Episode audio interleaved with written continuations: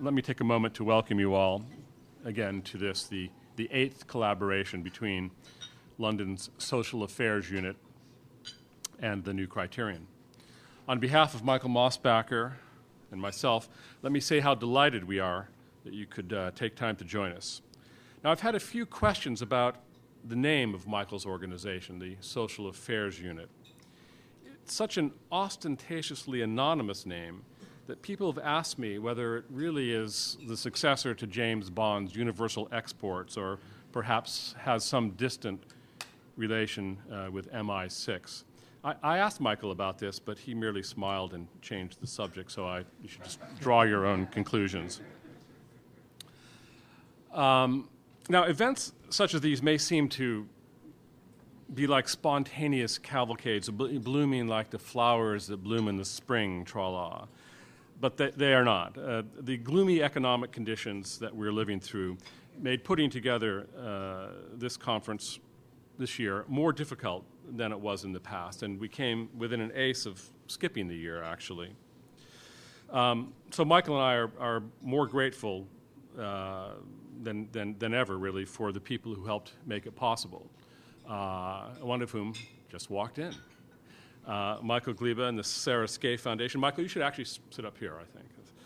Uh, Ken Gilman, who's here somewhere, and Michael Saul, who's, who's here somewhere. Uh, really, thank you so much. We, we couldn't have done it without, without your help. Um, and I, would also like to thank uh, Callie Siskel, uh, now wielding the, the camera. Um, she is the Genius Loci behind putting the conference together, and everyone who's been who's a participant anyway knows how, how helpful she's been, and I'm immensely grateful. Um, I said that, uh, that we almost skipped this collaboration uh, this year. I'm glad that we persevered. Our past collaborations have illuminated some very important topics from the future of the nation state, the prospects of conservatism, uh, the recrudescence of anti Americanism, a hearty perennial that. Um, now, these are all important topics. But I think that this year's topic, the new statism and the assault on individual liberty, may be the most important, the most poignant, the most pressing, the most imperative that we've, that we've ever discussed.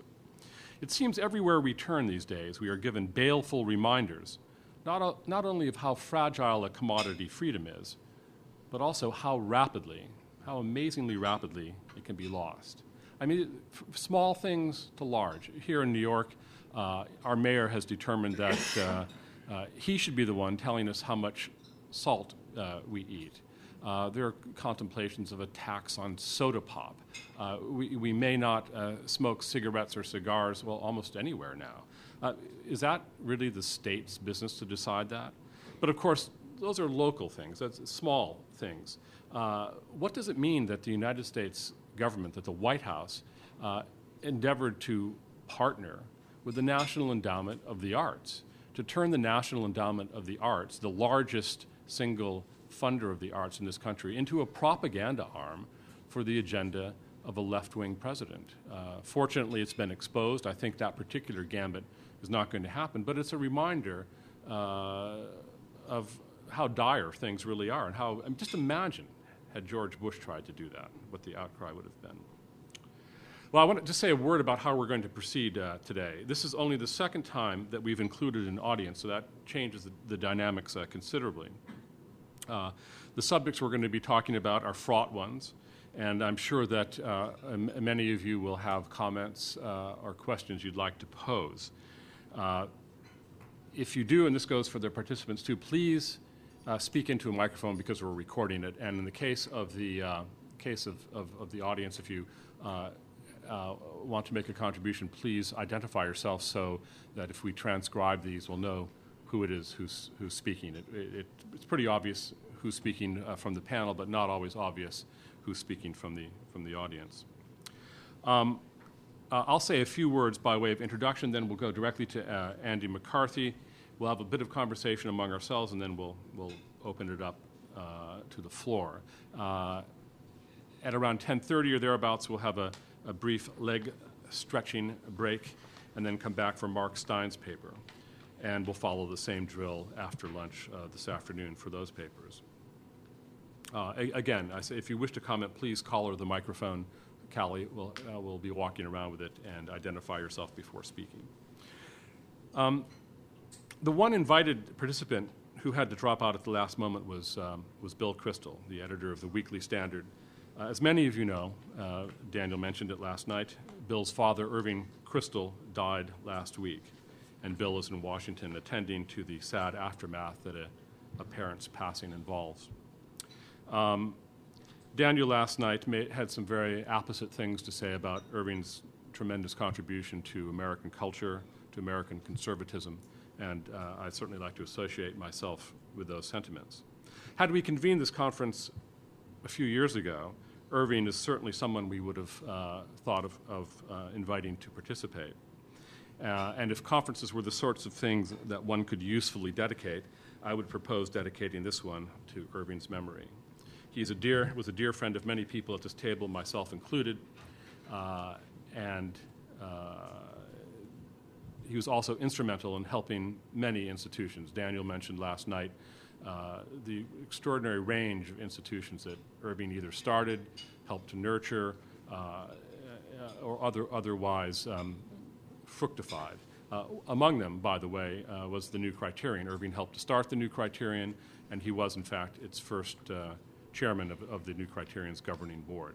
I think few people in our time have been more alert to the totalitarian temptation in all its guises, or the ways in which intellectuals aiming at utopian goals actually enable schemes that undermine freedom.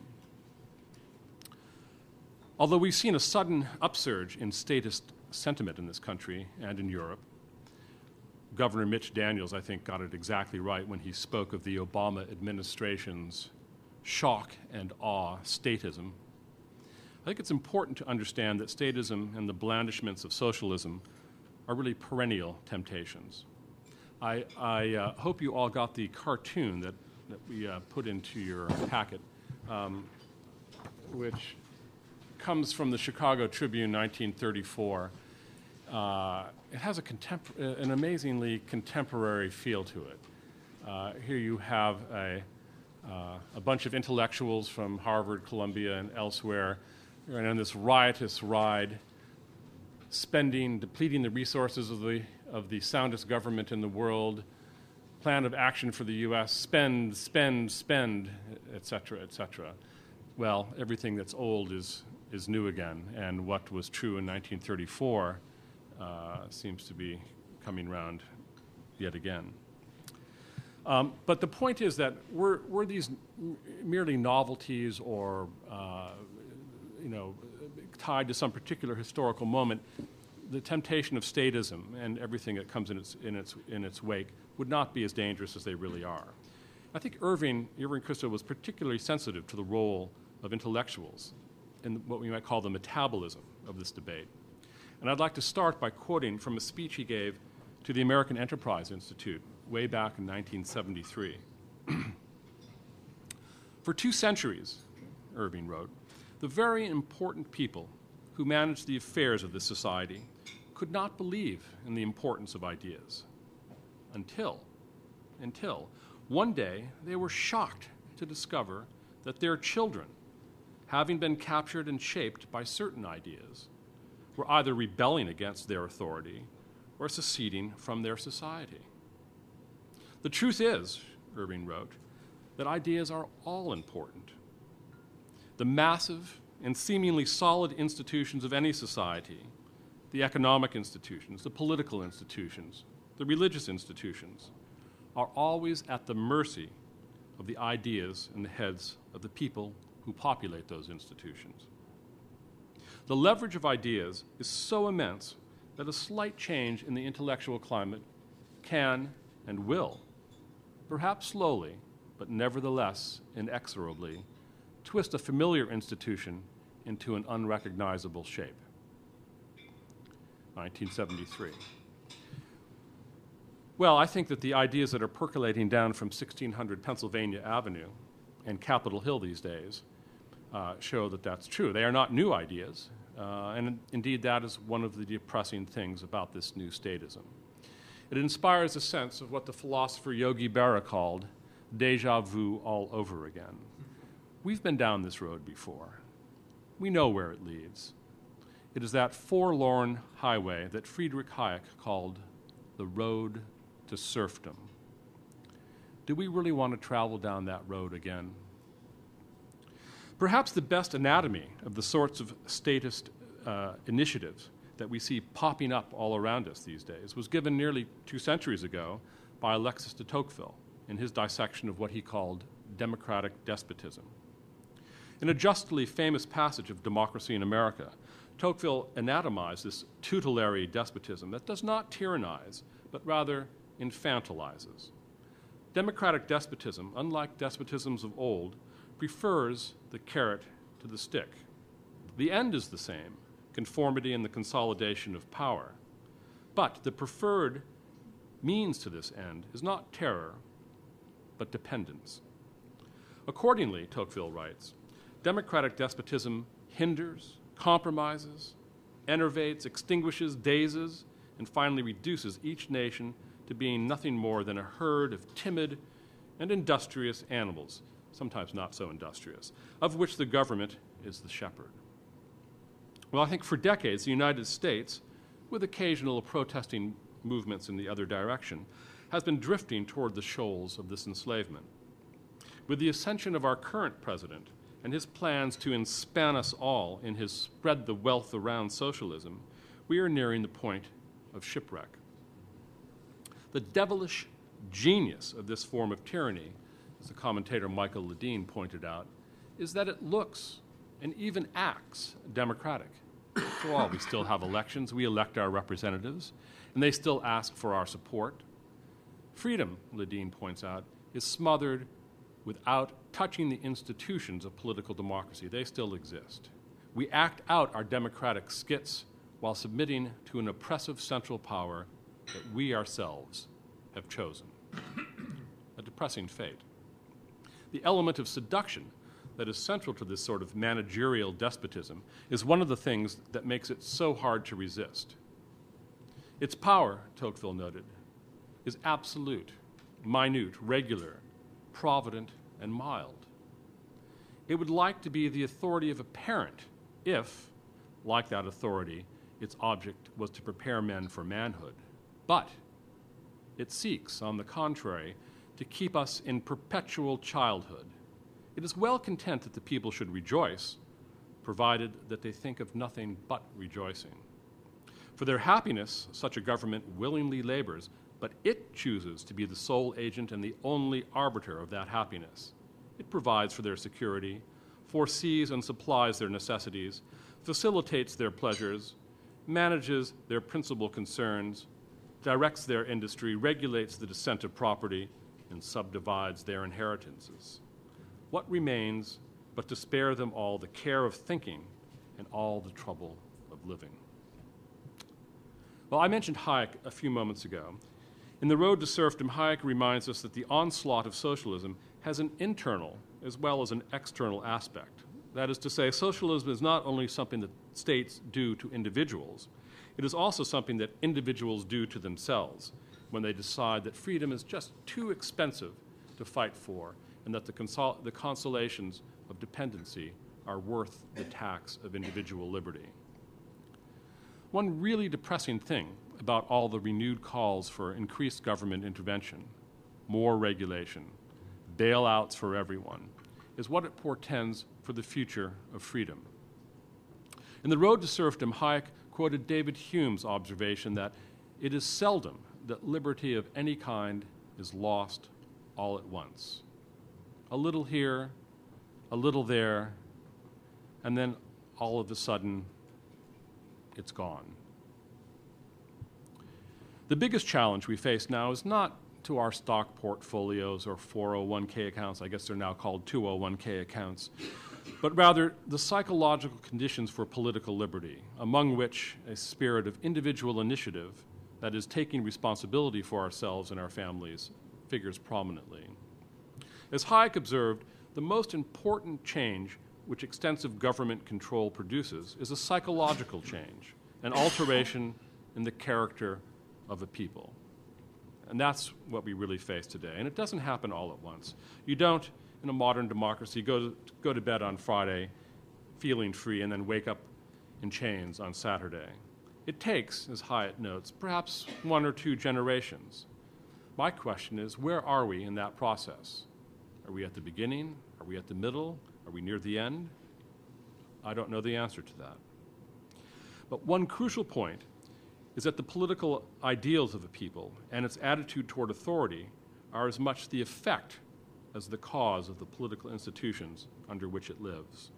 This means, among other things, that even in a strong tradition of political liberty, uh, that even a strong tradition of political liberty is no safeguard if the danger is precisely that new institutions and policies will gradually undermine and destroy that spirit. If you ask, where does it all tend? Where are we going? What the change or alteration that socialism, i.e., extensive government control, brings? What happens to the character of a people? I think you need look no further than Hayek's title, The Road to Serfdom. Tocqueville and Hayek's observations are so familiar that I hesitated to trot them out once again. I'm sure you've all uh, read them many times.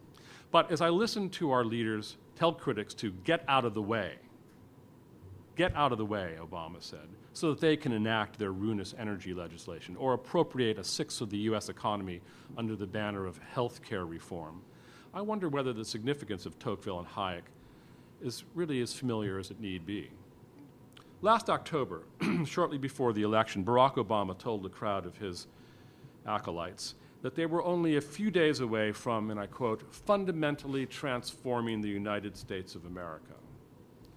Now, the United States of America, at least at that time, was the richest, the freest, the mightiest nation the earth had ever seen.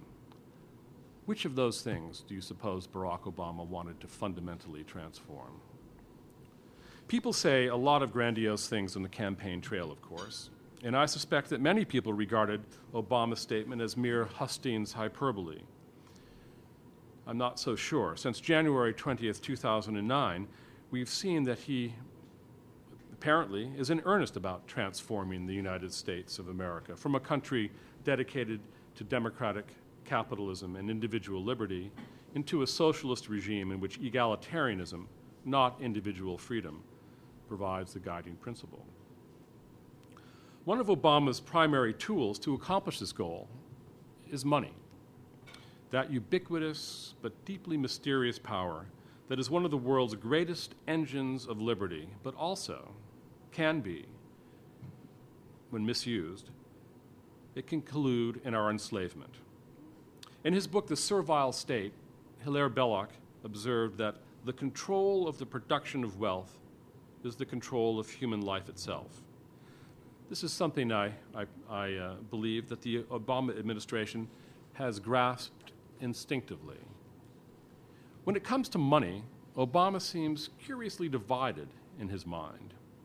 On the one hand, he is not averse to spending gobs and gobs of it millions, billions, trillions. Someone mentioned last night they saw a bumper sticker uh, that said it's a good thing that Obama doesn't know what comes after a trillion.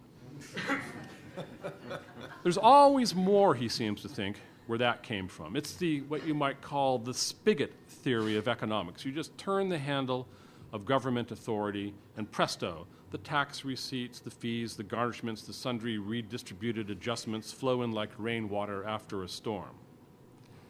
I wonder, as a kind of aside, maybe uh, uh, some of the more economically literate of our panelists will have something to say about this. I wonder what Obama is thinking now that the tax receipts of this country have more or less collapsed. Where's the money going to come from? Well, it's going to come from, from us, of course. But uh, it's curious, though, Obama's attitude toward money. Uh, he sees it as a great tool, a great weapon, even, of social reconstitution. There are piles and piles of it around. He can see it.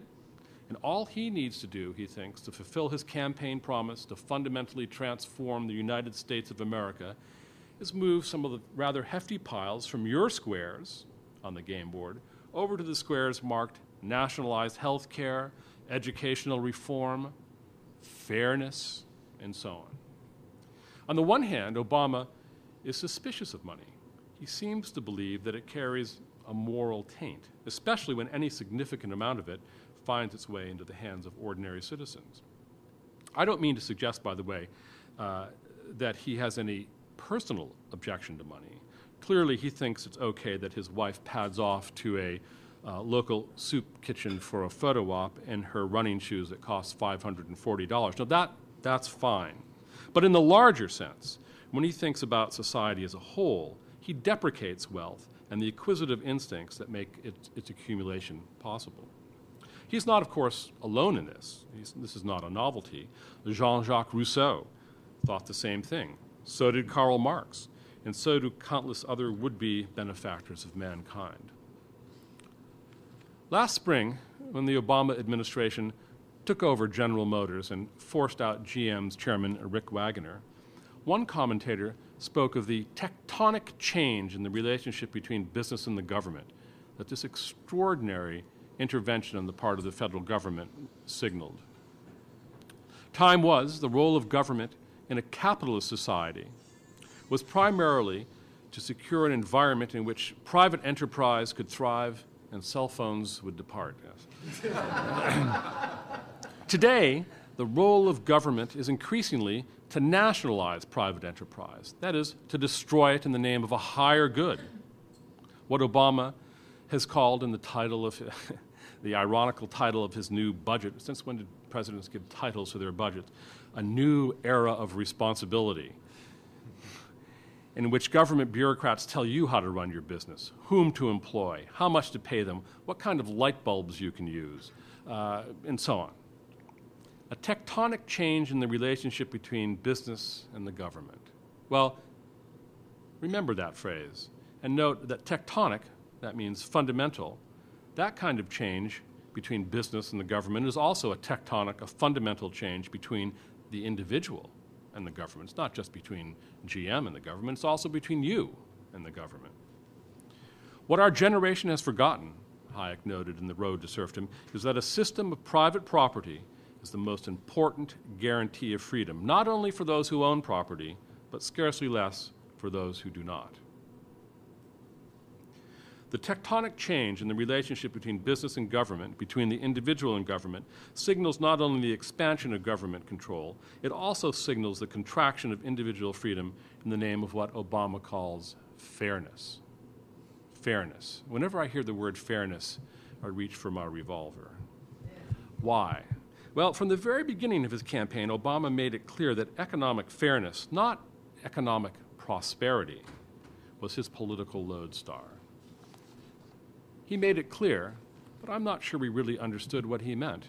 Fairness, that's, that's a good thing, isn't it? We, we've been taught since children that we should be fair. Who could be against fairness?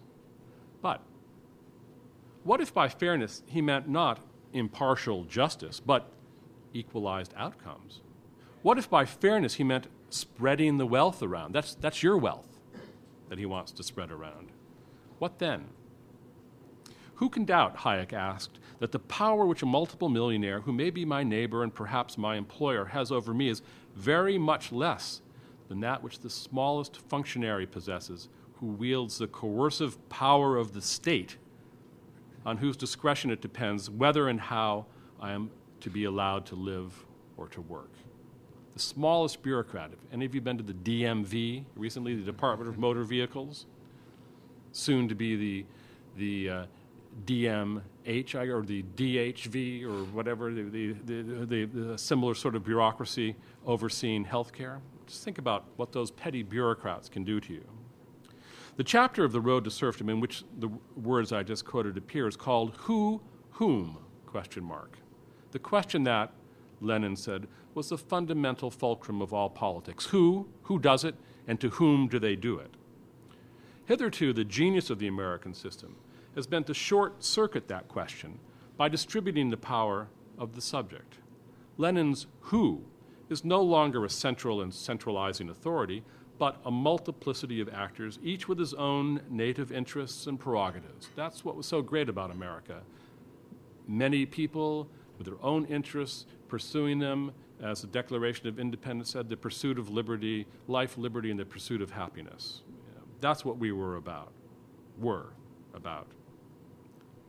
Edmund Burke spoke of the importance to liberty of those little platoons that claim our daily allegiance, our family, our clubs, the, uh, the sports uh, teams that we're, that we're interested in, all of the associations that, that, that, that we form as, as Americans, and, and learning, of course, from, from the Brits.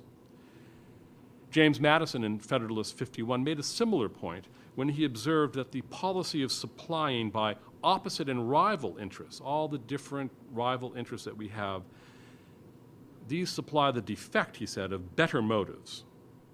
The motive of fairness, say, the motive of uh, uh, an era of responsibility, in Obama's words. They helped encourage the distribution of power and hence the growth of liberty. The tectonic change contemplated by the Obama administration would have us disband those little platoons and assimilate ourselves to the swarming army of the state. Madison's opposite and rival interests for these collectivists impede the progress of fairness and interrupt the progress the process of equalizing wealth. Earlier in the Federalists, Madison observed that there were two methods of removing the causes of faction. One, by destroying the liberty, which is essential to its existence. If we don't have the liberty to protest and be factionalized, uh, then that's not a problem. The other is by giving every citizen the same opinions, the same passions, and the same interests. Madison thought it self evident that both courses, being hostile to liberty, spelt disaster. He believed that the protection of that diversity of faculties, which underwrote, uh, which underwrote the diversity of property, was the first object of government. That's what government was there to do, was to protect that kind of diversity, prosperity, individual initiative. Our current masters in Washington, however, disagree they seem perfectly willing to experiment with both of the expedients that uh, Madison warned against destroying liberty on the one hand and enforcing conformity on the other. Last March, it was Rick Wagoner who had to go. Just a few days ago, we read again that the government wishes to determine how much banks will pay, pay their employees. Tomorrow, who can say? When a tectonic change takes place, an awful lot can happen awfully fast. One of the most rebarbative features of Obama's effort to bring government control to a life near you is its combination of the antiseptic rhetoric of utilitarian social science on the one hand, with old fashioned central planning on the other.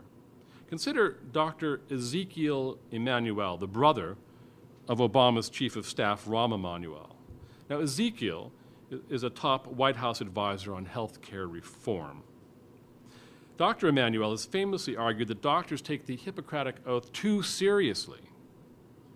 First, do no harm. No, no, we can't. We, that's something we've gone beyond now in this brave new world. Dr. Emanuel wants you to concentrate medical services not on those who need it most, the elderly, say, seriously impaired children, and so on, but on those who he says are most likely to contribute to, quote, the continuation of the polity, and, quote, who ensure healthy future generations, and so on.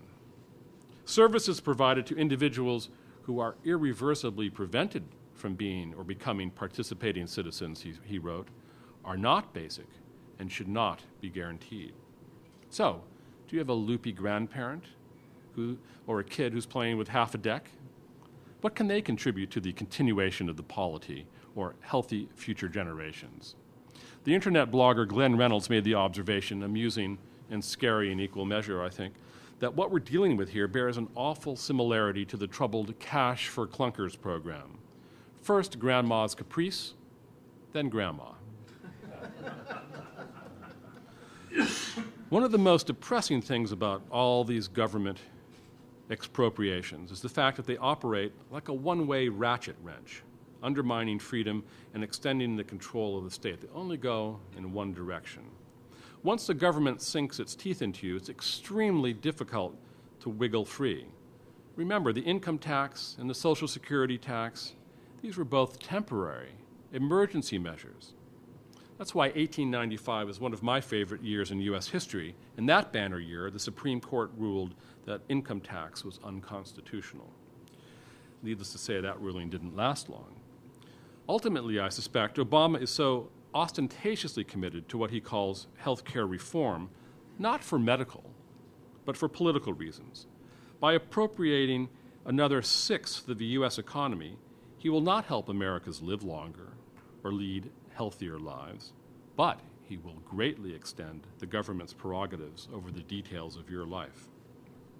Contemplating the Democrats' almost fanatical push to enact health care now, today, I thought of Ronald Reagan's warning about how socialists so often use health care as a wedge to extract not only money, but also freedom, including the freedom of choice from the citizenry. One of the traditional methods of imposing statism or socialism on a people, Reagan, Reagan observed back in the 1970s, has been by way of medicine. It's very easy to disguise a medical program as a humanitarian project. Most people are a little reluctant to oppose anything that suggests medical care for people who possibly cannot afford it. The name of that reluctance, that reluctance to deny uh, medical care, is compassion. Now, compassion is a noble human emotion, but it can be exploited by unscrupulous politicians and twisted into a self flagellating orgy of guilt on the one side and the self regarding emotion of virtue on the other, a toxic combination. And this brings me finally to another aspect of Obama's program. There is, he said, a moral imperative to health care. Is there? What he meant was that if you agree with his proposal, then you are an upstanding citizen who deserves the warm, self regarding glow of moral infatuation. If you disagree with him, however, you are a greedy, selfish, unenlightened person who needs. Well, the president hasn't gotten around to that part of the scenario yet. I suspect what, what James Piereson calls punitive liberalism will come into the picture. Maybe we can talk about that. One thing we do know is that if you, whether you disagree with him or not, uh, in pushing his program, if he succeeds, you can expect anyone who's solvent, even marginally solvent, can expect much higher taxes. I doubt whether most of the people who turned up at town hall meetings and Tea Party meetings this summer to express their dismay about the president's plans to revolutionize American health care had Tocqueville or Hayek in mind. But the people that the White House press secretary Robert Gibbs disparagingly referred to as the Brooks Brothers Brigade, because unlike the people at the G20 meeting, they didn't actually riot. They, you know, dressed nicely, where they were polite and so on, merely uh, exercising their civil liberties. Uh, I think that these people understand that there's an awful lot at stake in the controversy over the future of health care. It's not just a question of what doctors you can see when, or even what sort of doctors there will be available to be seen in a government run healthcare consortium.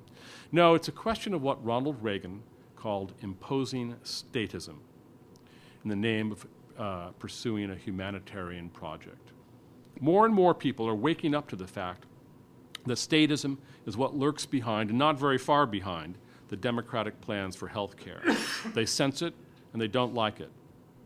This, I think, provides a glimmer of hope, a silver lining, if you will, to the specter of statism that is haunting us. I rely on my fellow participants to restore a healthy modicum of gloom, explaining, by explaining why we would be ill advised to put too much faith in that silver lining or hope in those dissenting voices. But there is that silver lining. And now, to, uh, to uh, help restore the gloom, I'm going to turn things over to Andy McCarthy. Yeah.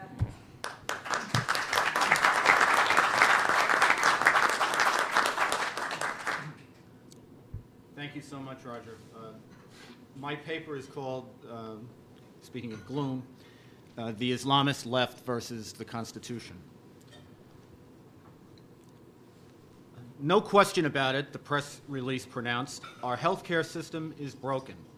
To fix it, an enlightened reformer, President Barack Obama, is doing his best to fulfill a solemn promise of change, a dramatic overhaul to provide guaranteed, irrevocable health insurance coverage for every American, every person in America, while cutting costs, uh, in order to lift the United States from its lowly 37th place showing in the World Health Organization's survey of 191 countries. As the press release said, the only developed nation in the world which does not offer some type of viable healthcare solution to its citizens. The president is being undone, however, by, as they called it, intimidation tactics and the politics of fear practiced by forces opposed to basic social justice. The press release elaborated that saddest of all in this spectacle is what has happened to that cherished backbone of participatory democracy, the congressional town hall meeting. Historically, this communal coming together has purportedly been a forum for civil discourse between elected officials and their constituents.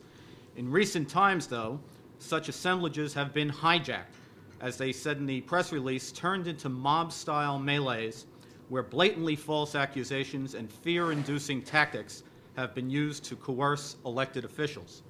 Our beleaguered representatives have been compared to Nazis. Dazed seniors have been duped into believing that death panels are part of the real plan.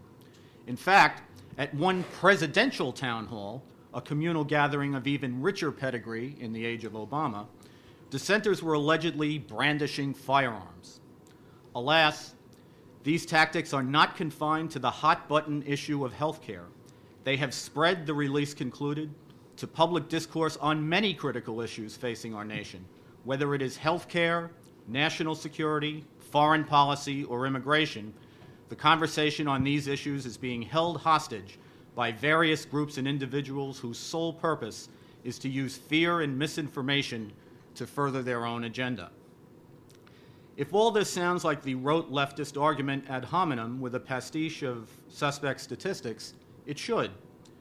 And countering the claims is beyond the scope of this paper. There's no need here to rehearse healthcare reforms, rationing, its ruinous redistribution, its fast track to euthanasia, or the fact that it was public, top public officials who first referred to the public as Nazis, not the other way around. For present purposes, the point is not the message, but the messenger. This familiar litany was put out not by the usual Democratic Party operatives or uh, Soros funded activists. The champion of Obamacare in this instance is the Muslim Public Affairs Council, the press release issued by MPAC's National Community Development Director. Such a title benumbs us. In today's Washington, community development directors are a dime a dozen. Nonetheless, it is a mistake to gloss over this term too quickly in the case of Muslim activists. Eight years removed from the stunning atrocities of 9 11, 16 years after jihadists declared war on the United States by bombing the World Trade Center, we remain largely in the dark about Islam. From the first, public officials have feverishly denied any nexus between Muslim doctrine and savagery, insisting that the root cause of modern terrorism is poverty, wounded pride, militarism, Guantanamo Bay, Abu Ghraib, George W. Bush, or, of course, Israel. Any intimation that there might be the tiniest connection between Islam and Islamic terror is cause for banishment from polite society, and consequently, there has been scant attention paid to what Muslims in general believe. For hundreds of millions of Muslims, though, national community development is what it's all about. Islam is not principally about the individual. Its preoccupation is the Ummah, the Muslim nation. The religion is at least as focused as on dominance in this world as, in, as on salvation in the next. Its central imperative is the communal obligation to establish and spread Sharia, Allah's law, throughout the world, to create Islamic societies, to create and expand the caliphate. Yes, Islam is intensely concerned about the individual. It aspires to dictate every facet of the individual's life.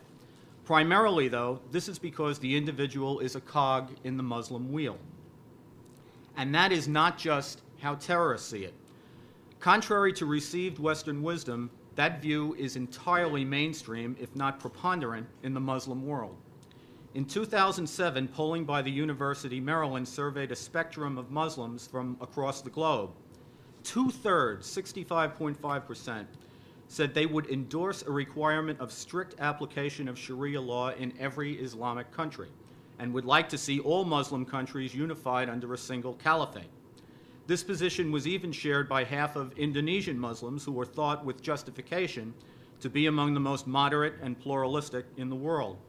In today's Indonesia, Islamism is ascendant, particularly in Aceh, where Sharia is now the provincial law and where the local parliament last year enacted a time honored penalty of stoning to death for adultery. Uh, homosexuals and those who engage in premarital sex got off a little bit lighter. uh, 100 strokes of a rattan cane. We tend to think of Muslim interest groups as focused exclusively on the national security arena. This too misapprehends several important points. The Muslim interest groups that have the attention of Washington and other power centers in the West are predominantly Islamist. It is a commonplace error to equate Islamist with terrorist. The term Islamist was coined over three quarters century, of a century ago by Muslim Brotherhood founder Hassan al Banna. While it includes violent jihadists, it is very far from limited to them. Rather, Islamism, which we like to imagine is saliently different from mainstream Islam, whatever that is, is a belief system that holds Islam to be the complete, obligatory, and virtually non negotiable guide to human existence. Its foundation, Sharia, aspires to govern all matters political, social, cultural, and religious from cradle to grave and, of course, beyond. Properly understood, Islamism encompasses not merely terrorists willing to commit atrocities in order to impose Sharia, but the hundreds of millions of believers who, to a greater or lesser degree, share the goal of creating and preserving Sharia societies. Back since the 1950s by billions in mostly Saudi funding, the Muslim Brotherhood's uh, martyred theorists, Hassan al Banna and Sayyid Qutb, as well as its current jurisprudential authority, Sheikh Yusuf Qaradawi, exert an enormous influence on Islamist organizations in the West. MPAC is no exception. One of its founders, Hassan Hathout, describes himself as a close disciple of Banna. Hathout's brother, Maher, a senior MPAC advisor, is lavish in his praise of Hezbollah and of Hassan al Turabi, the leader of Sudan's National Front, who hosted Al Qaeda during the early 1990s. On September 11, 2001, MPAC Executive Director Salam Al Marayati was quick to caution against the conclusion that the suicide hijacking attacks were necessarily the work of Muslim terrorists. If we're going to look at suspects, he told a Los Angeles radio station, we should look at groups that benefit the most from these kinds of incidents, and I think we should put the State of Israel on the suspect list. Yet, even with this unsavory background, MPAC has grown in stature thanks in no small part to the waning gravitas of CAIR, the Council on American Islamic Relations, another Muslim Brotherhood satellite, but one whose support of Hamas, to say nothing of its members entangled in terrorism investigations, resulted in its being branded an unindicted co conspirator by the Bush Justice Department during a recent terrorism uh, financing prosecution. MPAC officials are called on for congressional testimony on a plethora of issues. They are among the Islamist groups regularly consulted by law enforcement and intelligence agencies for the purpose of instructing, which is to say, indoctrinating our agents on Islamic concepts while dispensing cultural sensitivity training. They are, moreover, a media fixture. They are presented constantly as the voice of mainstream Islam. In comparison to American public opinion, that voice is about as mainstream as the voice of the self proclaimed centrist pragmatist now occupying the Oval Office. Barack Obama, in whom MPAC and the Islamist movement have found a reliable friend. Like the Muslim Brotherhood, MPAC and other Islamist organizations have a wide ranging platform of virulently anti capitalist positions on economic issues. M. Zuhdi Jasser, an anti Islamist activist, aptly describes these organizations as collectivist groups they fall in line with the Brotherhood, the Muslim Brotherhood socialist aims to, as he puts it, increase the power of government through entitlement programs, increase taxation, restricting free markets whenever and wherever possible. In actuality, though, the Brotherhood's aims are far more ambitious than that. At the aforementioned terrorism financing trial in which CAIR was implicated, the Justice Department presented a startling Brotherhood memorandum obtained by the FBI. The document had been prepared in 1991 by Mohammed Akram, who was the organization's top leader in America. Writing for what he obviously thought was Brotherhood eyes only, Akram didn't mince words, and here's what the memorandum said The Brotherhood must understand that their work in America is a kind of grand jihad in eliminating and destroying the Western civilization from within and sabotaging its miserable house by their hands and the hands of the believers so that it is eliminated and God's religion is made victorious over all religions. In fact, this grand jihad by sabotage has been underway for nearly half a century. Its bottom up elements have stressed Islamist domination of Muslim education, community centers, and mosques. That means it is now raising in our midst its third generation of operatives and activists. Organizations like MPAC are the inevitable result. Nor is the 1991 memo the civilizational jihad's only smoking gun. In, 19, in 1977, Youssef Nada, a master organizer who has been a Brotherhood member since the 1940s, convened a meeting of Islamist luminaries, including Sheikh Qaradawi of the Brotherhood, in Lugano. Its purpose was to set up a structure to guide the growth of political Islam in Europe and the United States. Further, because the Swiss bank he was directing, that is Nada, was long suspected of laundering money for Al Qaeda and Hamas, Nada's posh villa was raided by Swiss authorities right after 9 11. As Patrick Poole recounts, and I'm quoting Poole here, included in the document seized was a 14 page written plan in Arabic dated no- December 1st, 1982, which outlines a 12 point strategy to, quote, establish an Islamic government on earth. Identified, that is, the document was identified as the project. Um, according to testimony given to Swiss authorities by Nada, it was prepared by operatives of the Muslim Brotherhood. What makes the project so different from the standard death to America, death to Israel Islamic rhetoric is that it represents a flexible, multi phased, long term approach to cultural invasion of the West, calling for the utilization of various tactics ranging from immigration, infiltration, surveillance, propaganda, protest, deception, political legitimacy, and terrorism, the project has served for more than two decades as the Muslim Brotherhood master plan. Rather than focusing on terrorism as the sole method of group action, as is the case with Al Qaeda, in perfect postmodern fashion, the use of terror falls into a multiplicity of options available to progressively infiltrate, confront, and eventually establish Islamic domination over the West. The seizures of the Brotherhood's playbooks leave no doubt about its intentions. As aptly described by a former U.S. intelligence analyst, Joseph Myers, these Islamists seek nothing less than the usurpation and replacement of America's foundations. The Islamist goal, no different from the goal of its terrorist factions, is the establishment of Islam as the state religion and Sharia as the state legal code. Implicit is the rejection of the Constitution's core, individual liberty. The program denies a sovereign people's authority to govern itself irrespective of, re- of a religious code, as well as freedom of conscience, freedom of speech, economic liberty, and of the principle of equality under the law, particularly for women and non Muslims. Seen in this light, MPAC's pans to representative democracy are really quite precious. For Islamists, democracy is the procedural route to, fa- to power not the substantive culture of governance. Banna and Qutb completely rejected Western secular democracy. Another Brotherhood eminence, the late Egyptian scholar Muhammad al Ghazali, lauded by Western intelligentsia as the voice of moderation in the Islamic world, held the West, and in particular the United States, in utter contempt, condemning U.S. democracy and foreign policy as, as he put it, actually a systematic violation of every virtue humanity has ever known. The unabashed Sheikh Qaradawi, who I, again is the chief jurisprudential authority of the Brotherhood in the world, openly proclaims, and these are his words, we will conquer Europe, we will conquer America, not through the sword, but through dawah, which is the so called missionary work by which Islam is spread. Still, we obsess over terrorism. In common parlance, one is a radical Muslim only if he is a practitioner of jihadist terrorism, as if it were perfectly normal to want exactly the Sharia state the terrorist wants, as long as one refrains from terrorist methods in seeking it.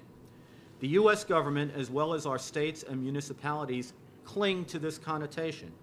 At all levels, government officials would rather stick pins in their eyes than grapple with the incontrovertible nexus between the savagery committed by Muslims and Islamist doctrine. Yet, that doctrine, in the course of paving the way for terror, exhorts revolution in all areas and at all levels. We are led to believe that the only real radicals are the terrorists. Any other Muslim, no matter how supportive of terrorist goals, is deemed a moderate so long as he doesn't seem right this minute to be plotting the next Armageddon. This conscious avoidance has enabled Mus- Islamists rather to fly below the radar, advancing their cause on two tracks. The first is Sheikh Qaradawi's voluntary apartheid strategy. That is a scheme to dot the West with Islamic enclaves where the police authorities stay out and where Sharia and the local Muslim authorities are permitted to govern. The second is the mainstreaming of Islamist activist groups that exert profound influence over what is taught about Islam in American schools, what is preached to Muslims in American mosques, and what is on the policy agenda in the halls of American government. Islamists have found an ideological soulmate in President Obama, a professed Christian whose roots in Islam run deep. Obama is the son of a Kenyan Muslim and the stepson of a Muslim from Indonesia, where Obama lived as an apparent Muslim for about four years until the age of 10. It was at the president's personal insistence that the Mubarak government in Egypt relented its opposition and invited 10 leaders of the Muslim Brotherhood to attend Obama's cloying speech on Islam and the West that was delivered in Cairo this spring. Obama, moreover, invited Ingrid Mattson, the first female president of the Brotherhood and Hamas linked Islamic Society of North America, ISNA, to provide over an interfaith event at the Democratic National Convention and lead an inauguration prayer session at the National Cathedral, notwithstanding that ISNA, like CAIR, was identified as an unindicted co conspirator in the terrorism financing case.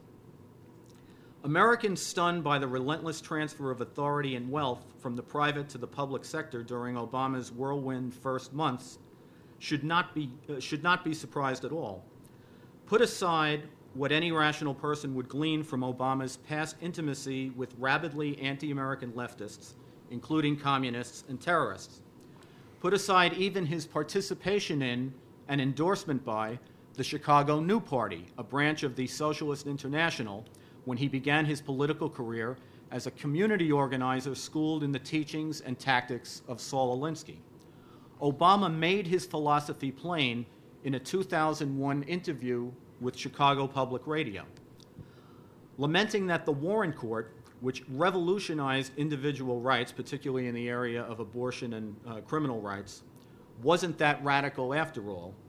Obama sought to prove his point by citing the justice's failure to take on what he called the issues of redistribution of wealth and of more basic issues such as political and economic justice in society. Social justice and its corollary, economic justice, are leftist code for the purported right of society's ne'er do wells to pick the pockets of its achievers through the coercive power of government.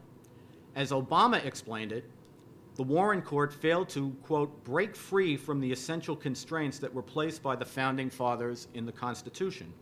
The judges instead clung to the hoary construction of our founding law as what Obama called a charter of negative liberties, one that says what the government can't do to you. For Obama, economic justice demand, demands the positive case, what government must do in your behalf, as he put it. Jonah Goldberg fittingly calls this philosophy the apotheosis of liberal aspirations. He was speaking, Jonah was, in uh, his book Liberal Fascism, of FDR's 1944 proposal of a second Bill of Rights, a mandate that government provide a new basis of security and prosperity, the old basis, the U.S. Constitution, having evidently not done the trick. The new mandates would include a useful and remunerative job, a decent home, adequate medical care and the opportunity to achieve and enjoy good health, adequate protection from the economic fears of old age, sickness, accident, and unemployment, and a good education. Obama is determined to deliver on that dream. The dream, however, would destroy the Constitution, including the actual Bill of Rights. The framers viewed government as a necessary evil, required for a free people's collective security, but if insufficiently checked, guaranteed to devour liberty. The purpose of the Constitution was not, as Obama and FDR would have it, to make the positive case for government. It was to make the positive case for freedom. Freedom cannot exist without order, and thus implies some measure of government. But it is a limited government, vested with only the powers expressly enumerated, powers that intentionally were further diluted by division among the branches and between the central government and the sovereign states. As the framers knew, a government that strays beyond its defined authority or that concentrates too much power in too few actors is necessarily treading on freedom's territory. It is, uh, it is certain to erode the very blessings of liberty that the Constitution was designed to secure. This is not to say that there is not a positive case for government. And indeed, the Constitution states that case in its opening lines. Government is required to safeguard the rule of law and the national security. These injunctions are vital. There is no liberty without them. But Obama and the left eschew them because they don't involve social engineering. Rather than picking winners and losers, these statements of what government must do in your behalf are for everyone uniformly. Government must provide for the common defense. Government must promote the general welfare.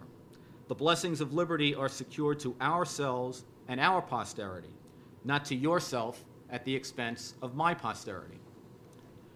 The question isn't what government must do in your behalf. The question is what government must do on our behalf. In general, the positive power of government is for the body politic, not the individual. Of course, individuals have rights, but those rights comprise a sphere of personal liberty against government. In that sphere, each individual is free to work hard or not, to make of his life what he will, bearing personally the consequences of choices, including the consequences of failure. Obama derides this framework, and in doing so, he is tightly allied with Islamism. For both, the state is supreme, and the individual exists to serve the collective. Though Islam nominally endorses the private ownership of property, much as Obama nominally endorses free market capitalism, the endorsement is hyper qualified to the point of nullification. As Qutb explained in Social Justice in Islam, Muslims consider property to belong to Allah. It is, quote, owned, close quote, by the professor only under what Qutb called the sanction of law, meaning Sharia. It is better understood, he put it, as a trust in the hands of its possessor, who is thereby obliged to use it for the general good of society. Islam claims to promote individual initiative, but only for the good of the Ummah. Its teeth are set against inequalities of wealth that create what Qutb called a wide gulf between social classes. That the concentration of wealth improves society's overall quality of life is deemed irrelevant outweighed by the perceived humiliation and exploitation inherent in distinctions wrought by merit and achievement. On this same rationale, Islam prohibits the charging of interest, and in fact brands it a sin 36 times worse, worse than adultery, which under Sharia, by the way, is a capital offense. Uh, it does so because uh, it considers the charging of interest uh, to be the cause of what Qutb called disgracefully swollen proportions of capital. For the Islamist, the state is obliged to ensure Muslims not merely the opportunity for, but the guarantee of fair wages, housing, health care, and Islamic education. In fundamental ways, the state must be the Obama state. To be sure, Islamism and the left are not in perfect harmony. Precincts of the left remain immovably hostile to religion, though the movement generally has found religion quite useful and historically has made many the marriage of convenience with it in order to overturn the established order in one country or another. Similarly, Islam's hostility to sexual liberty, abortion, and legal equality for women and non Muslims are cause for consternation among many progressives. All this, however, obscures the far more significant common ground. For either camp to succeed, American constitutional democracy must fail. After that first order priority is accomplished, the two can work out between themselves which is the crocodile and which is the last appeaser to be eaten. Thank you. Thank you, Andy. Um, Thank you very much, Andy. You- When you were speaking there, I, your quotation about um, the, the, the, that memorandum uh, that spoke of the grand jihad and uh, sabotaging, uh, you know, sabotaging by jihad and so on, that strikes me as that might be a useful uh, subject for a book, You think? Say an in joke. A- And a very funny one. Um, well, I'd like to uh, first to see if anyone on the panel would like to comment or have any, any questions on uh, anything that I said or anything uh, Andy said. Herb. Uh, A wise man once told me that there are three very important lessons in life. One is to never climb a wall that leans towards you. The second is never kiss a woman that leans away from you. And the third is never speak after Andrew McCarthy. So I am violating these, uh, these precepts with the comments I'm about to make. Uh, I think that that was a wonderful paper, Andy, and thank you very much, Roger, for having this, uh, this conference. You were to be commended yet again. One, one of the things that I think is uh, notable about both the comments that Roger made as well as Andrew is that in looking at the kind of managerial despotism that is emerging in the United States and in the West, I think there has to be some examination of the mediating structures that stood between the individual and government and that are obviously failing at the moment. If you look at mediating structures like education, educational institutions, family, church, associations, all of them are failing. Uh, the family is failing in the United States in large part because of illegitimacy. 70% of the black population is now created out of wedlock, 40% of the Hispanic population, 25% of the Caucasian population. If you look at educational institutions, we've seen the dumbing down of America. As Veblen once put it, Americans are now trained in incapacity. Uh, if you're looking at the, uh, the role of the church, the church has now become a recreational institution having relatively little to do with religion. So the mediating structures are not working. That's one of the reasons why I think you have the problem that you do in recognizing the fact that government can play such an active role in taking over the life of the individual. The other point that I would like to make, and I think that Andrew alluded to this, is the role of the Constitution. The Constitution is now an increasingly ever flexible document, having relatively little relationship to the origins and the founding fathers' principles of what the Constitution was supposed to be. As a consequence, it no longer is the lodestar, that is, that document that serves as the prescriptions for how people should behave and how government should conduct themselves. And the last point that I would make is a point that is sometimes attributed to Jefferson, but was made, I think, most effectively by President Ford when he said that a government that can give you everything you want is large enough to take everything you have. And that, I think, is the difficulty that we have at the moment, that you have a government that can promise a great deal. I'm reminded of the woman who, during the course of the Obama campaign, said, I think rather effectively, uh, I am very keen on having Obama as president because she can help me with my mortgage payments, my car payments, and my accumulated debt, as if that is the role of government. And indeed, this is precisely what the Obama administration not only promised, but is acting on. And so, one, it changes the course of the Constitution, and two, allows for the enlargement of government. Uh, thank you. Thank you, Herb.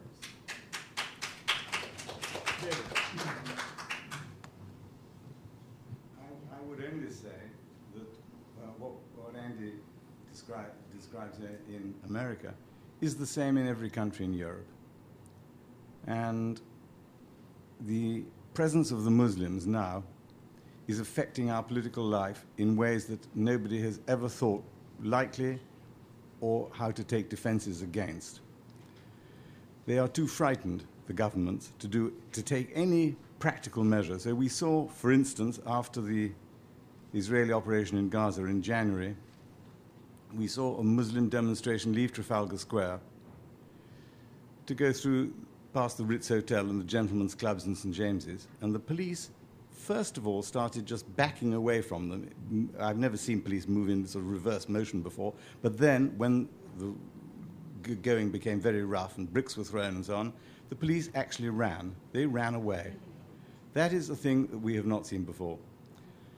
And in moderate countries like, like Holland, if you think of the fate of Geert Wilders or Ayaan Hirsi Ali, you see that people who try to describe what's going on are then removed from the political scene altogether. We, we have unreported incidents of violence everywhere. So again, I was talking to Daniel only this morning. I mean, not long ago, there was a riot in Birmingham where 100 people were arrested, and this didn't make front page news. They're burning hundreds of cars every night, still in France. Nobody reports on that fact. So, one of the things that's happening, I think, is that all the European governments have become rather efficient fascist creating machines. The, the, the reaction must be if the politics are not going to be able to solve our problems, we'll have to take our problems into our own hands and solve them with fists and whatever comes next. Uh, David, can I just uh, ask you to expand on that a little bit um, uh, with reference to what uh, something Daniel said last night that uh, um, about at least the British scene.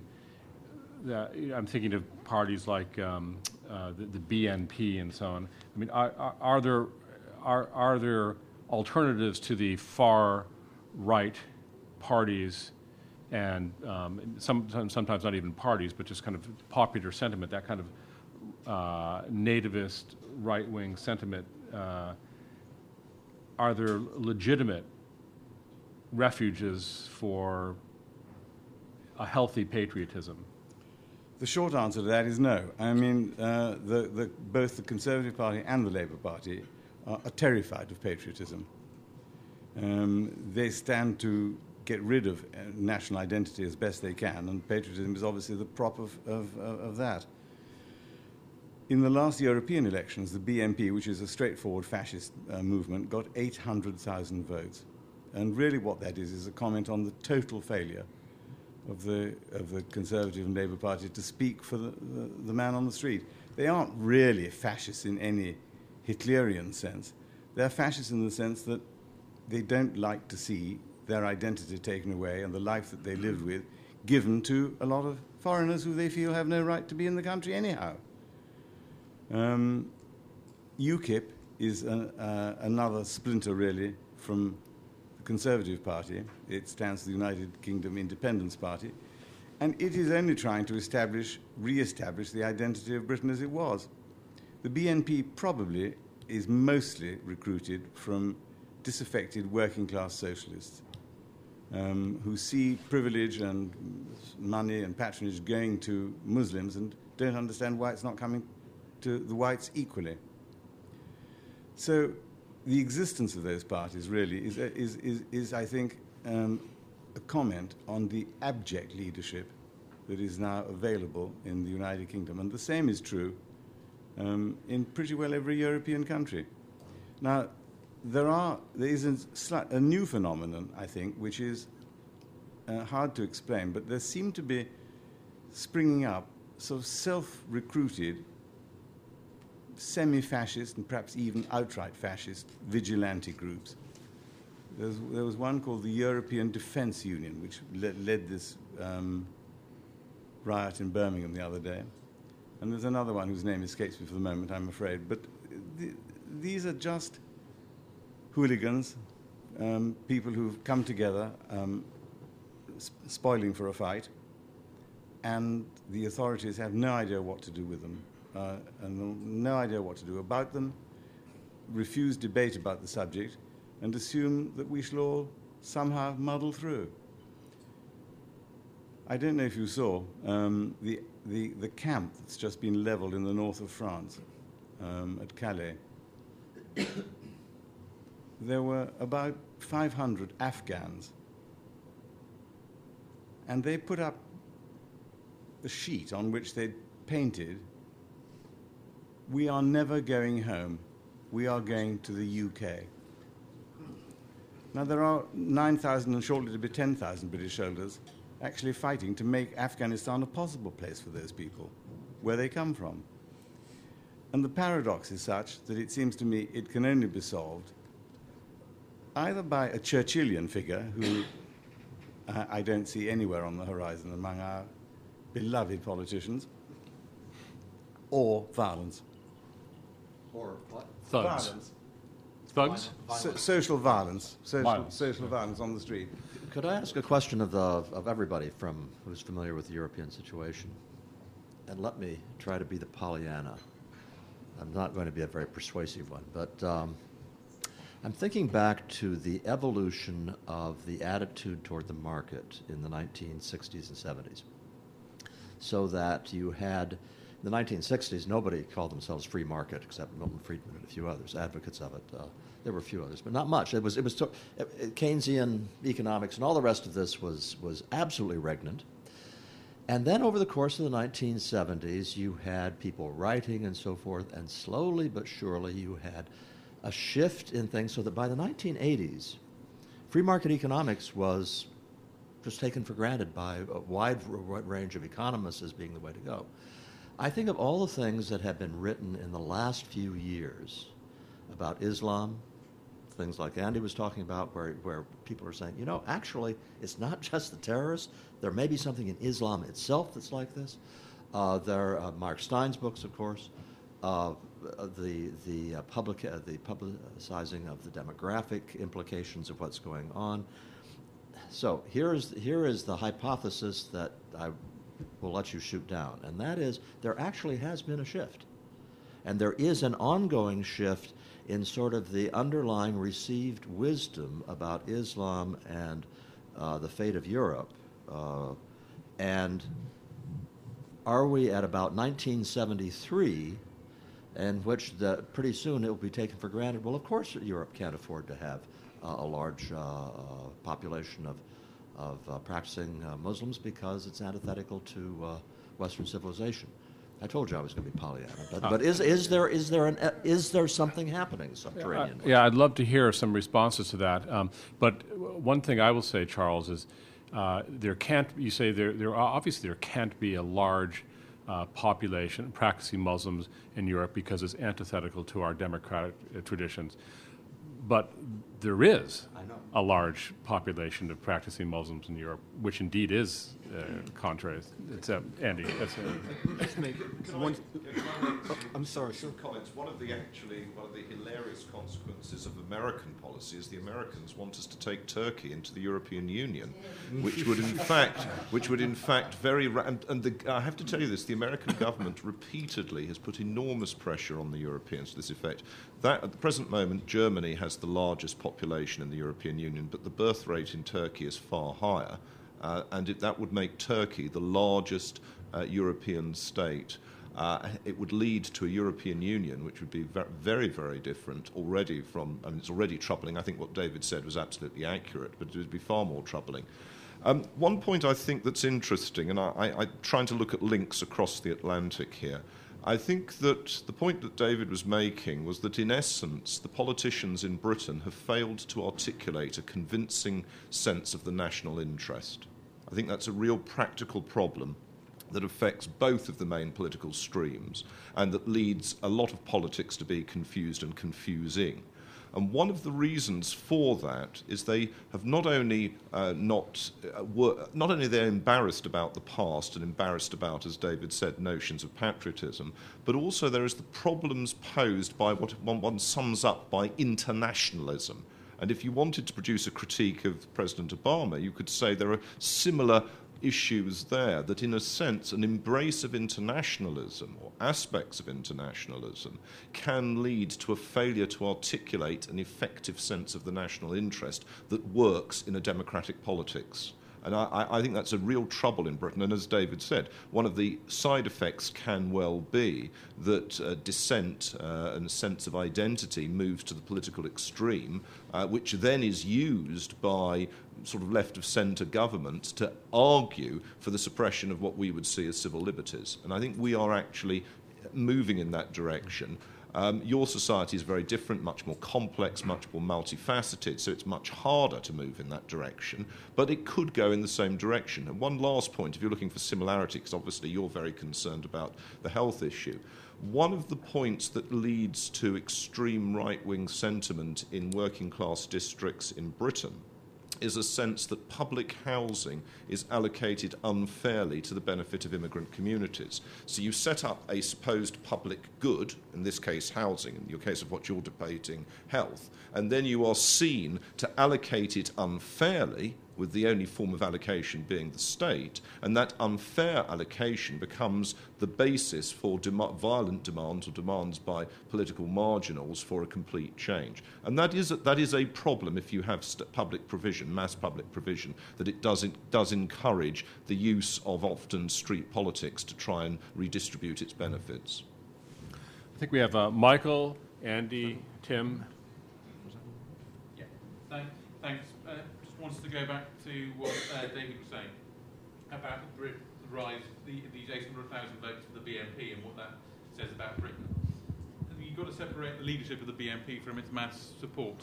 The major, one of the major factors for these 800,000 votes is that before any election in the UK, before the European elections, you get all the party leaders sort of condemning the British National Party and sending joint letters to the newspapers saying, uh, whatever you do, don't vote for the British National Party. The British National Party's this huge pariah party. And I think that's, that explains a lot of the votes because politicians, particularly at present, are very unpopular in the UK after the expenses row, etc., where MPs, uh, uh, there's a big scandal about MPs charging their housing expenses to, ta- to the taxpayer. But they, I think a lot of the votes simply come from the fact that if all the political leadership, if all the newspapers, if everyone says the BNP are these awful pariahs, people vote for them. So their, their reaction is okay, if, if all these people hate, if David Cameron, if Gordon Brown, if the leader of the Liberal, Liberal Democrat Party all say these are these wicked, nasty people, the reaction then of uh, certain working class in certain working class areas is if they if if they're that bad, if the politicians hate them so much, I'll vote for them. I think that's a major aspect of the of, the, of those votes. With the BNP, the leadership, as I said, is must be separate. The so I think the, the, those 800,000 votes, a lot of that sort of anger with the political system, anger with, with Islamism, etc. The leadership of the BNP is, I'd go further than David. I mean, their motivation isn't really it, more specifically, it's Nazism rather than fascism. The Nick Griffin and the, their other MEPs' background is largely, they think the 1930s Germany's a good a good place. So I think that's that that's the distinction. But the other sort of non the the other not the there's no sort of mainstream political party in the UK voicing strong opposition to Islamism. In fact, the Conservative Party, if anything, has sort of criticised the Labour Party for being too. There are different, different trends within the Conservative Party, but one of the sort of lines on, against the Labour Party has been attacking the Labour Party for being too, too tough on Islamism, too, I mean, too, too resistant to. Uh, so, there, for example, Conservative spokesmen in the House of Lords, like Baroness Warsi, who's the Community Affairs Minister, whose whole sort of critique of Labour was that the Labour Party is much too pro-American, much too supportive of uh, the American war on terrorism. So obviously there are different strands there, but and the, the UK Independence Party, which was mentioned before, has literally had doesn't really deal with the Islam issue at all. I mean, it's it's it's got a single message, which is withdraw from the EU, and it doesn't have a sort of wider platform on which it speaks.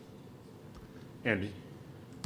I, I just think uh, to, to, to elaborate a little bit on, on the point Jeremy was making, aside from internationalism, th- there can't be a recognition of what the public interest is if it's not reported to the public what the, what the underlying threats are. I, I saw a, um, a story, we- we're having a debate now about our Afghanistan policy.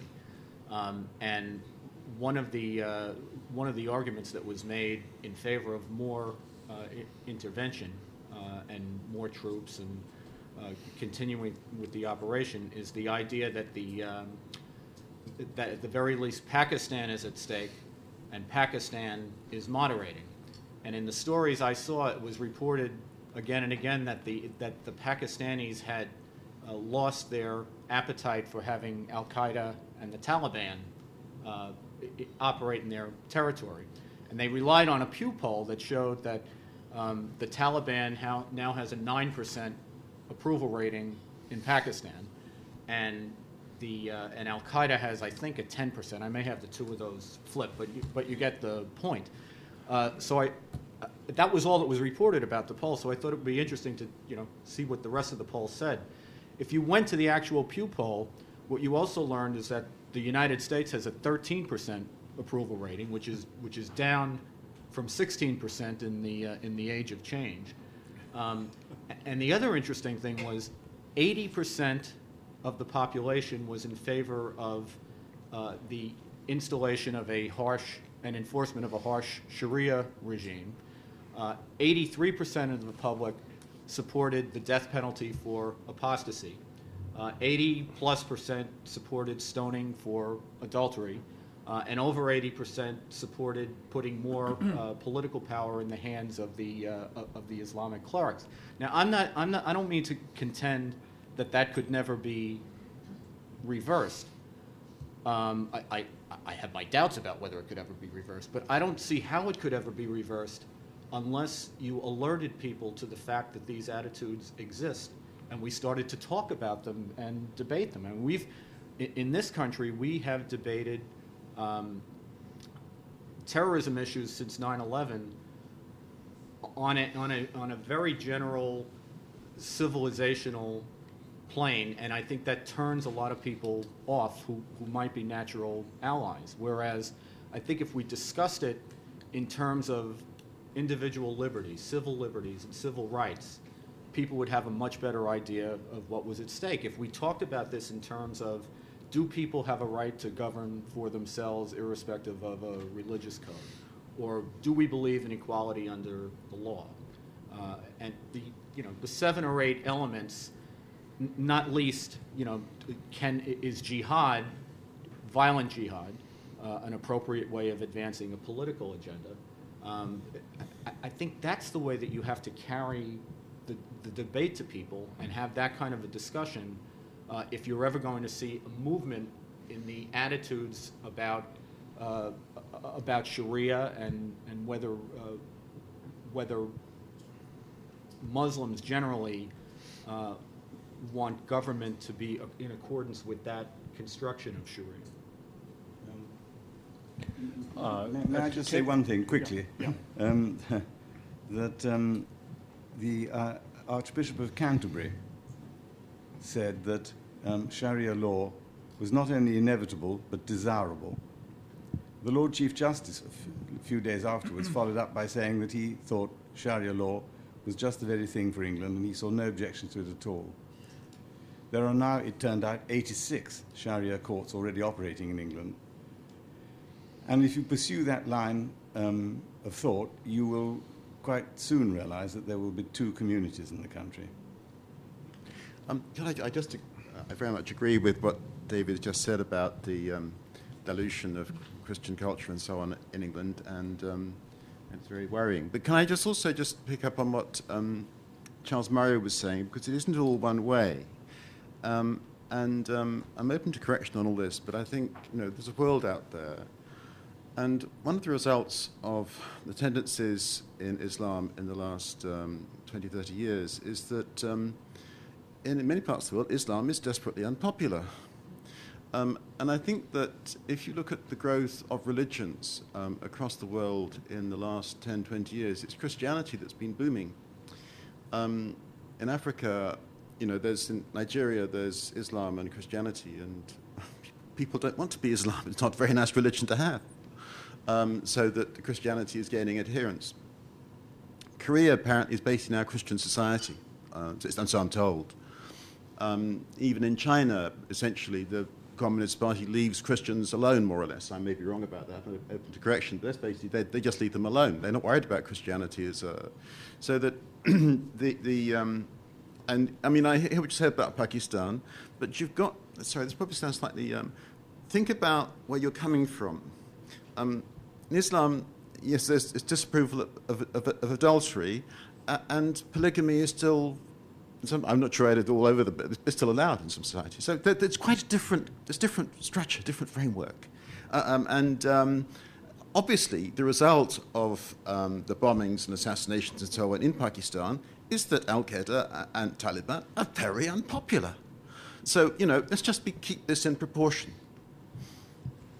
We have uh, Herb, Daniel, and, and uh, Jim Piereson. Two very brief points. One, uh, the reason why, in my judgment, you have not seen the rise of a responsible right-wing party in Europe or across Europe is largely because social welfareism has had an insidious, insidious effect on the populations.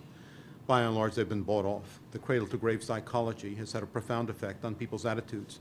And so you have not seen right wing parties, responsible right wing parties, in large part because they have been very much seduced by the cradle to grave psychology. Now, to some degree, we see that in the United States, where the Republican Party is largely moribund. And the leader of the Republican organization, the National Republican Committee, said very recently that the Republicans will stand by Medicare, the, the uh, an inability or an unwillingness on the part of the Republicans to go ahead and challenge the Democrats on Medicare expenses.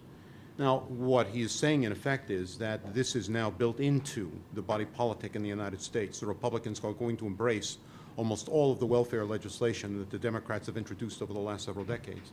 The second point that I would make is very much related to Jeremy's point about internationalism. I wouldn't call it internationalism, however. I would call it transnational progressivism. And transnational progressivism now plays a very significant role in the Obama administration with Amy, um, uh, Anne Marie Slaughter, uh, Amy Gutmann, Richard Sennett, uh, among others, who have been re- writing about and uh, this, this form of, of, uh, of internationalism, which I call transnational progressivism, suggesting that the United States should adhere to international codes.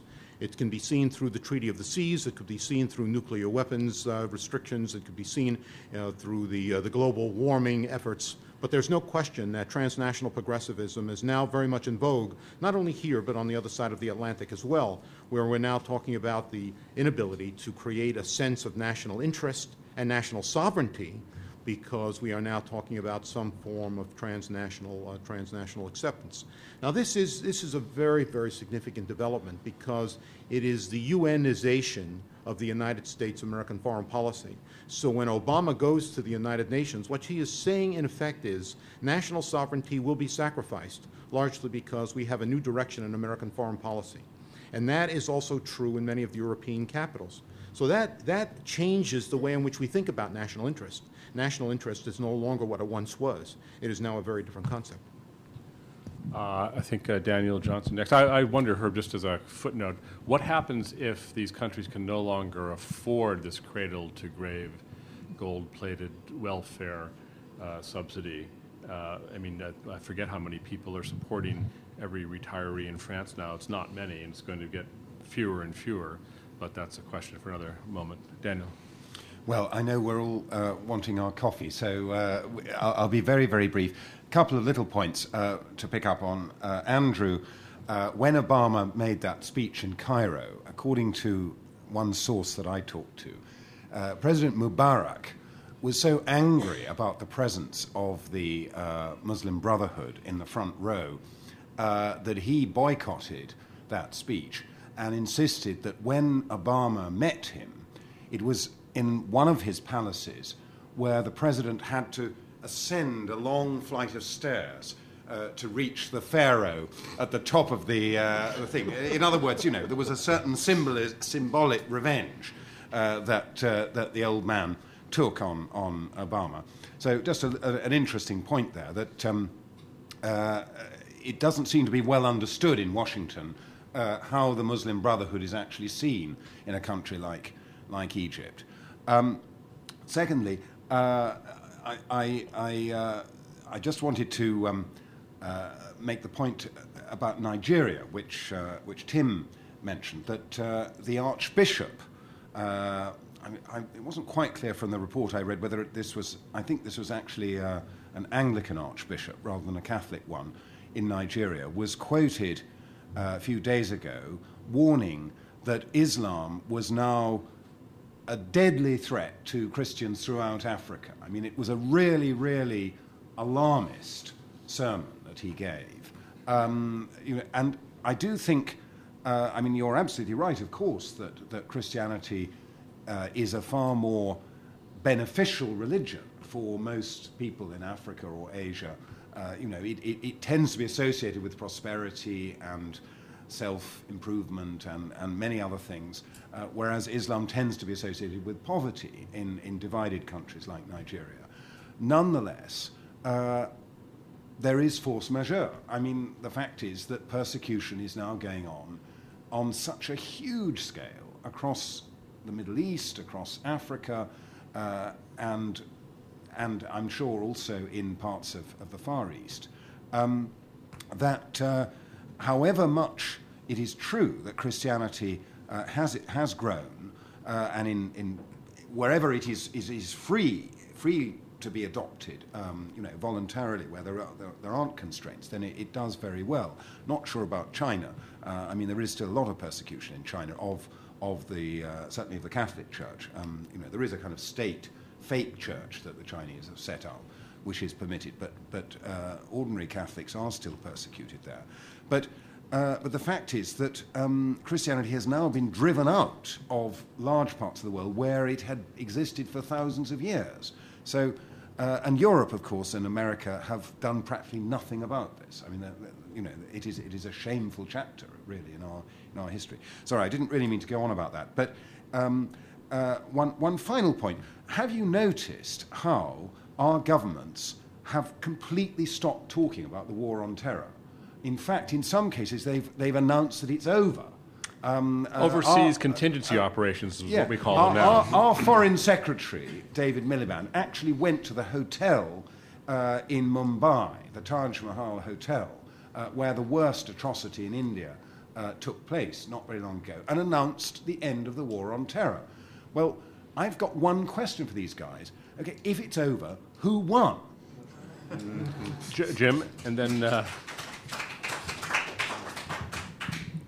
Uh, thank you. Herb, I think, made the point that I was going to make far better than I, I could make it. And let me associate myself with the remarks over here about internationalism and with Herb's comments about transnational progressivism, as he calls it.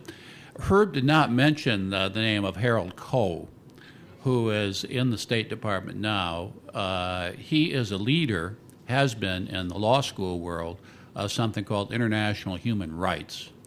Uh, a few years ago, when he welcomed the students to Yale, Yale's law school, he was the dean.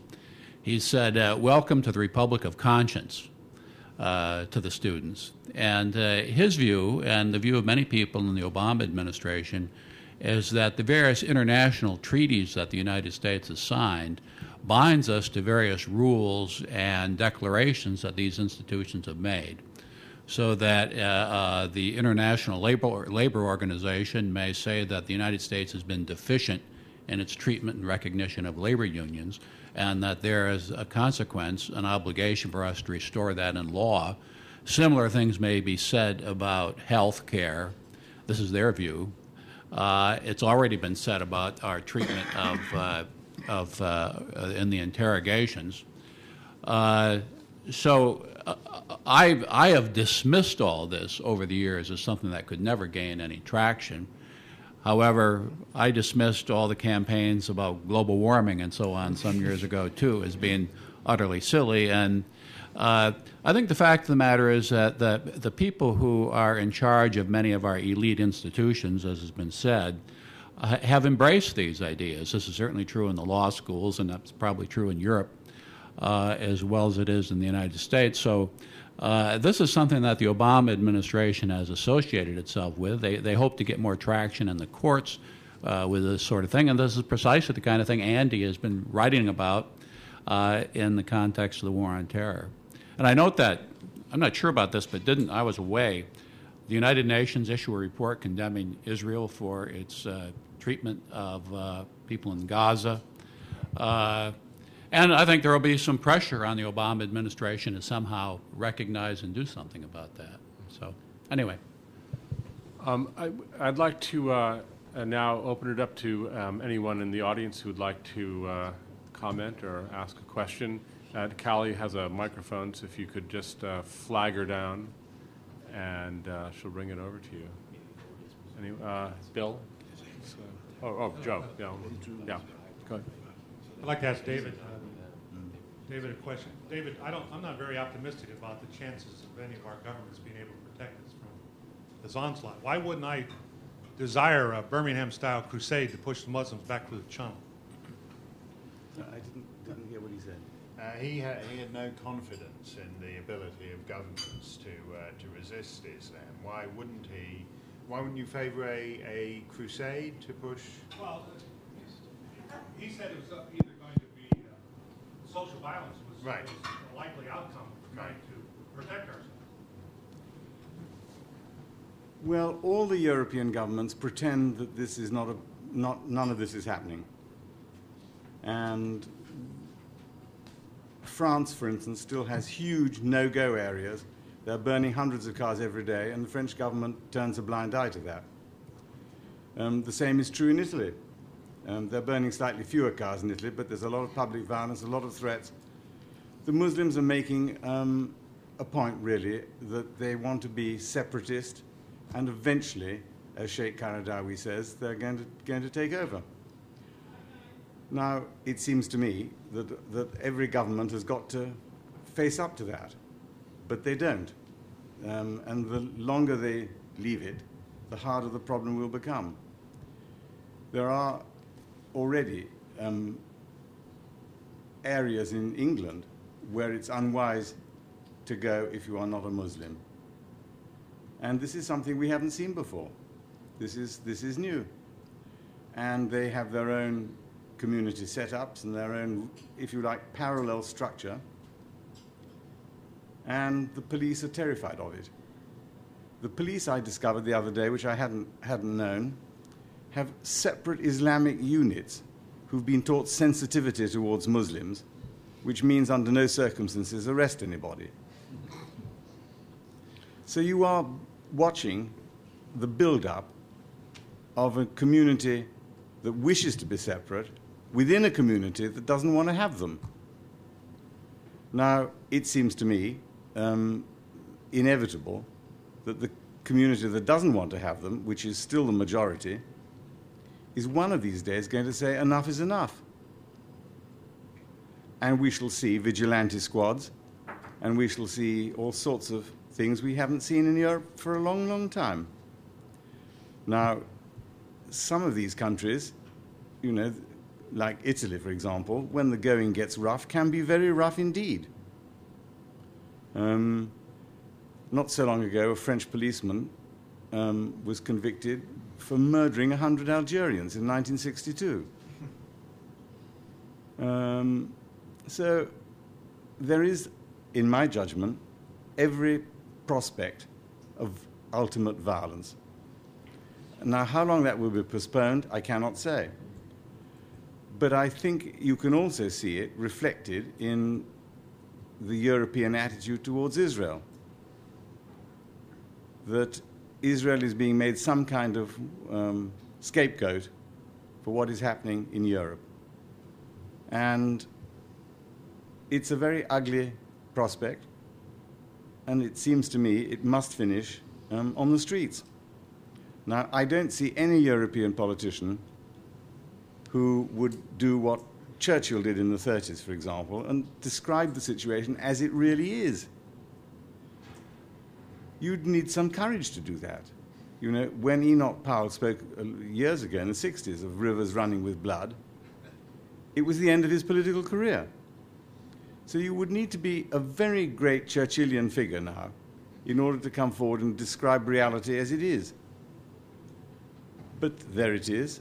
The head of MI6, she has now retired, the later head of MI6 said that there were 2,000 Muslim terrorists operating in Britain and another several more thousand sympathizers. 2,000 they can do quite a lot of harm. And it seems to me that if there is another outrage, um, I can't answer what the British public would do. I think that the British Empire wasn't um, um, ha- happened in a fit of absent-mindedness. It happened because the English are extremely bloody-minded. And when the going gets rough, they'll be very bloody-minded again. Now, I may be wrong about that. It may be that years of socialism has rotted their spirit. But I think the same is also true about the French. And when the going gets rough in France, the CRS are out there with truncheons. And I, I, I, I couldn't really say this in a public um, place, but I'm going to risk it to say it now. It seems to me inevitable that there's going to be civic disturbance of a very serious kind in every European country. I'd be arrested for saying that in England. Uh, Bill? It's a question for Mr. McCarthy. Uh, disregarding whether there's the political will to do it, what would be the effect of cutting off the external funding to the Muslims, both here and in Europe?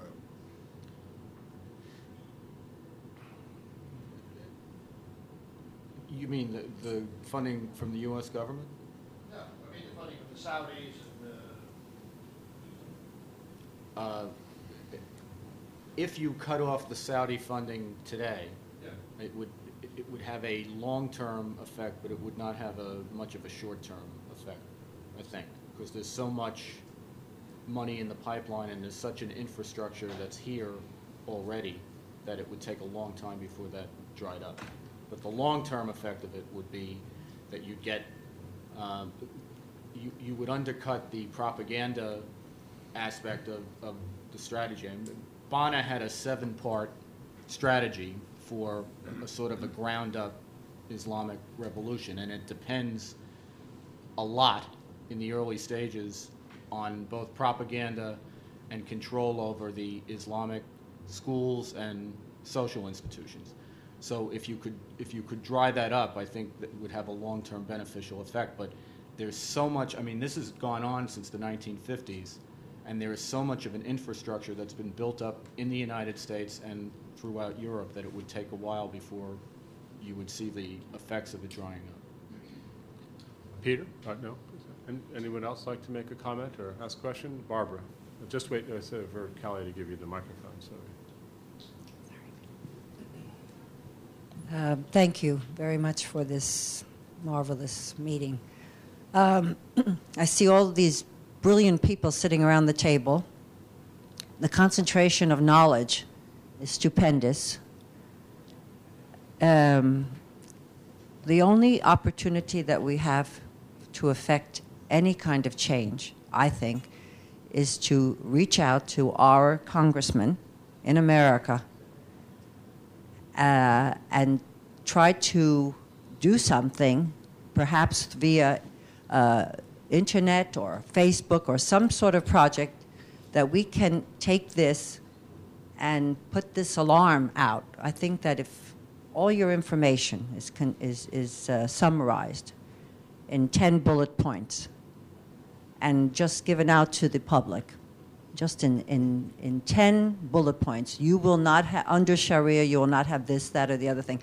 If you could figure out with all your brain power how to get this to the common man and to actually uh, t- take away the paralysis, that you, terror breeds fear, which breeds paralysis. If you could do something about this paralysis, which actually I'm feeling it at the moment, I, I feel absolutely paralyzed by this information because it's, we're, we're entering, you're absolutely right, David, we will have war soon. Anyone else like to make a I- I comment? think, I think the answer, or the uh, future, uh,